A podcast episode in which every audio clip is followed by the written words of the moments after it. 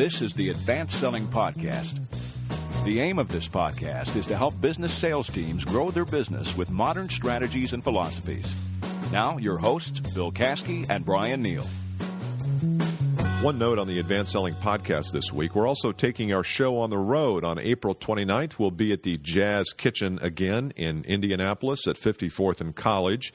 If you would like to attend, it's $12 for lunch. You can go to advancedsellingpodcast.com slash live. We've got two sections of that event. One is going to be personal motivation, how you can use leadership principles to inspire yourself. And the other is going to be a roadmap to revenue, how to improve your results in 2011.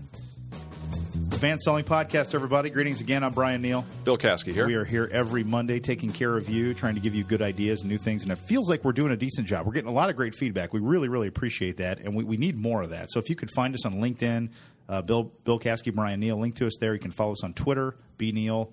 I always forget. Are you B Caskey? Bill Caskey. Bill Caskey on, on Twitter. But also the LinkedIn group, too. The LinkedIn group, the Advanced Selling Podcast group. We need to populate that, so tell all your friends. There's another thing. We've been trying to get to Australia, Mm-hmm. right? And uh, you haven't, we've not talked about this yet. So I just got this thing this morning from this uh, LinkedIn group called the Center of Sales Excellence, Mm-hmm. which is a group in, in uh, a LinkedIn group that I belong to that's based in Australia. Really? And they're having a huge, big uh, powwow in 2011 in October. And I'm sure they have it every year. And this looks like a great organization. These two fellows named Bren Hughes and Ed Seaford. Bren Hughes and Ed Seaford. I want to invite myself to come be a speaker. Yeah. So if should. Bren or Ed, these guys, or if you're a part of this group and you're in Australia, the Center for of Sales Excellence. Now, of, course, Center is spelled C E N T R Oh, yeah. E, Oh, yeah. which I just absolutely love. You Australians are so smooth that way. Mm-hmm. And uh, organization in here is spelled with an S Okay. instead of a Z. Good. I love it. So if anyone knows that group, we'd love to come to Australia. And a lot of Oh, yeah, that'd be about awesome. that. Uh, just let us know. At least, at least let us know a couple weeks in advance. Tickets. Um, so I went uh, spring break. I went to Melbourne, Florida. I think I told you that, right? And uh, we had some weather. People like, how was it? And I, I, weather doesn't bother me. We had some rain, that sort of thing. But you know what we had that was right behind my my aunt's house. We stayed at my aunt's house. She has, lives in, in a really nice neighborhood, and there's a little tiny little lake behind her house and some wetlands. I know what you had, but I won't. I won't. there uh, was a forest fire. That's what I heard. The- this fire took off, and I've never been around one of these things, and, and the wind was just howling, and these trees, these pine trees, go up like out of nowhere. What was interesting about the thing is you start to learn in your family how people react to disasters. and you know me, I tend to be pretty calm in all situations. So I was telling my wife Jen, I'm like, "Hey, look, babe, there's an ember in my hair. Take a picture quick before it lights up." My aunt is like crying, sobbing. Her house is gonna, and their kids are gonna die because of all this stuff. But uh, if you've ever been in the people, I have a new affinity for people like in Australia or California or Florida that are around with forest fires. It is Yeah. scary, man. It goes up really, really quickly. So and if when you're- if you doubt that, if you think you have some control over that, you are, no you have no way. control. Yeah, we'll outrun it. Yeah, I just love people that go and God, you know, people that go and take pictures of the tsunami or they go you know, stand at the fire, the at the foot of the fire just makes it Did you, absolutely. did you see the guy that tried to outrun the tsunami? I did, yeah, was unfortunately, bad, not bad good, so. picture, bad video. Um, okay, so today we are talking. We got a letter, right? Yeah, we have a, a email note which we are uh, we always encourage people to write to us. Uh, you can go to Ask Bill and Bryan. That's Bryan with a Y. Yep. Uh, dot com. Uh, here's a question from a listener in Australia. We'll call her Linda because that's her name. She's been listening to our podcast, just love it, making my way through the archives. She made it to Christmas 2010 today, which was last week. So, So she's not going to hear this until Thanksgiving of 2011. right? Probably, yeah, right. Finally, a fresh and interesting approach rather than a rehashed and overworked one. I have enjoyed discovering more about social media, blah, blah, blah. So, my question is can you advise how to reposition my inner game Mm-hmm. on a recurring problem in my role? I won't say what company she works for, but she's in Australia. Uh, she's in the textile business. Yep. It's constantly shrinking. They're battling long delivery delays, below standard fabrics, color, quality, etc. My struggle is how to keep a positive and how to be positive and loyal to my employer when sometimes I'm feeling uncomfortable and uncertain about the future. The problem has impacted me on sales, and I've tried everything I know, been in sales for 20 years. Help, I need a positive take, fresh ideas, uh, and any word on a trip down under. So you might have just gotten that, Linda. But that's a, a great question. Great Uh, question. And it sort of falls in the, the, the framework of any time that you're representing a company that maybe isn't what it once was, or you're in a little downturn. Yeah, right. So it could be your manager, it could be shipping, it could be the product selection is not good. Whatever it is, you feel like the value you're representing has taken a step backwards. Yeah, that's very, very good. And, and we know, so we want to give some feedback here to Linda and everyone listening. If you're in that scenario where you feel your company is taking a step back, or you're in, as Bill, you said in the prep, um, the oscillation or the ebb and flow, if you're in an ebb, of delivery, service, product quality, um, distribution, meaning a number of SKUs you sell, whatever that is, uh, this would be for you. This is the place where how do I keep my inner game up when things that are internal to my company are in its way, Yeah. as opposed Yeah. to the market uh, being in the way of my. I only wish I would have used the word oscillation. Yeah, well, I've been I've been I saving used- that one. So I've, used I've been, flow. I've been That's truly your a notes. $2 Yeah, I like that. 250 cent word. oscillation. Now spell it for me. yeah, that's the problem. So let's talk. As we always say, the root of the problem is in the thinking Yes. first. So we're going to talk about this is a, really a thinking exercise, right? So we're going to give some perspective, and I'd like to give as, as I teach my clients, and I've, we have clients that this comes up with oh, us Oh, yeah. too, right? Co- company uh, we work with for a long time, and someone says, "Hey, we're just not doing this," or our delivery. It's rare that it doesn't come up. Exactly. So that's what we want to give you some perspective to help you. So the first thing, and Bill and I, we have a really cool perspective here because we each work with six to eight companies at one time. Brooke and Terry, our other two partners, do the same thing. So we're we're exposed to twenty to thirty companies at once. Here's the shocking truth: no company doesn't have these problems. No company doesn't have these problems. And everyone wants to think that they're the only one or that it's a lot worse in their shoes, and it's just not the case. It's just a very natural part of life and of business. It's it's baked into the cake. And so that's a good check if you're trying to reset your inner game for it's one good thing to do is to sit back and go, you know what? Everybody has something in their business. I've not yet worked with a company that's like, oh shit, it's great, perfect, everything's Yeah. great, it's wonderful, right? So that's number one. The second thing is, um, and I, I was guilty of this, is, is some people, a lot of salespeople, I find when this is going on, they start to look for ways, uh, they look for it to change itself. And some people, unfortunately, start to think maybe this is my time to get out or exit. And the lesson here, the, the thing to know is the grass is never greener. right. Grass is never greener. So very, be very careful.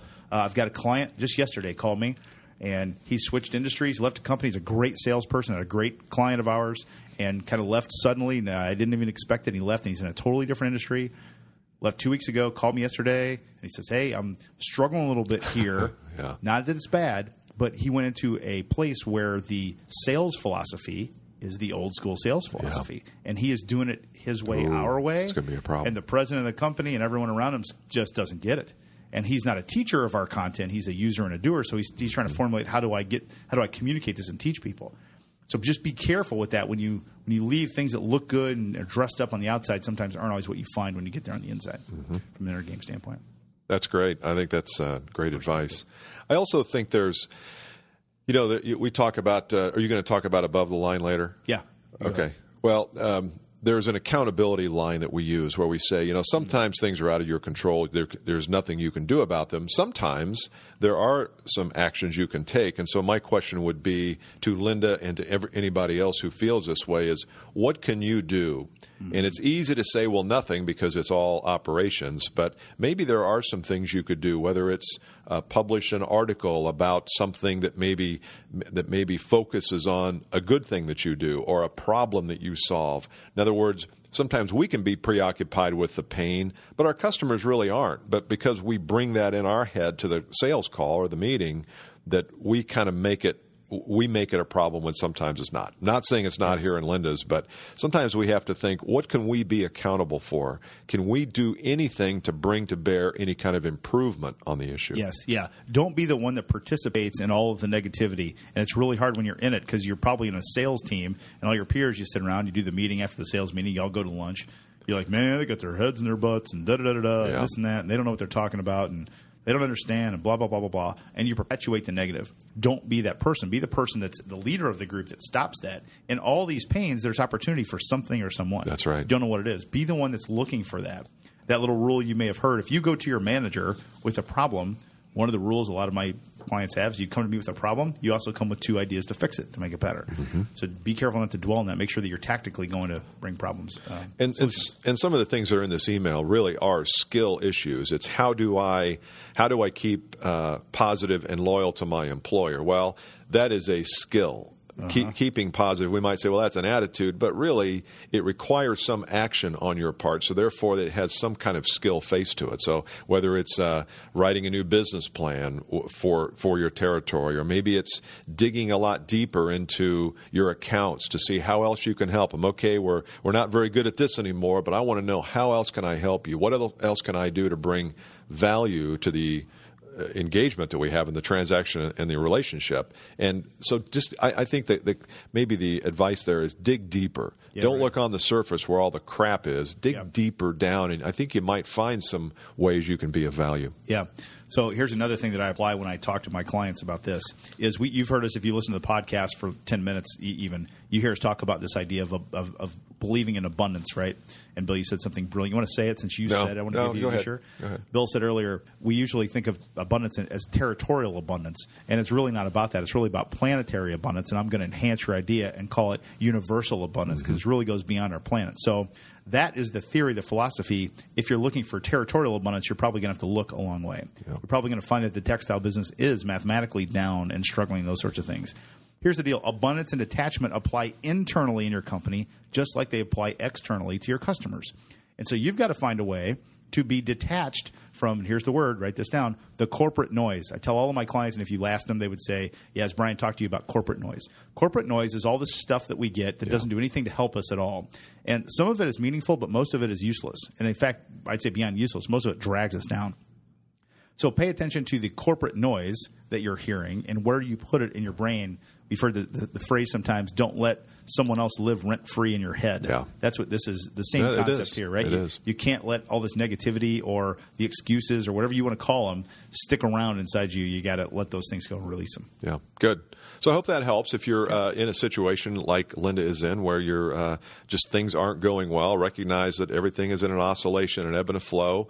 Get your mind right and yep. and be accountable for doing something about the solution and maybe then it takes your mind off some of those distractions. So there's no magic to it, but I think it does require a, a repositioning of your own self in your own mind and uh, allows you to go out and leave those distractions yeah. behind. And if you get to a point where it's time for you to look elsewhere, because you know, if you were in the uh, blacksmith business a couple mm-hmm. of years ago, you're probably out of business. Probably out of if business. you were selling typewriter ribbons, mm-hmm. it would mm-hmm. probably behoove you to get out of that business. So there's a time when that happens, and when yeah. it happens, apply the abundance to the job search and the next thing too. That's it's right. the same sort of deal. It's good. All right. One reminder: we're at uh, the Jazz Kitchen in Indianapolis Friday.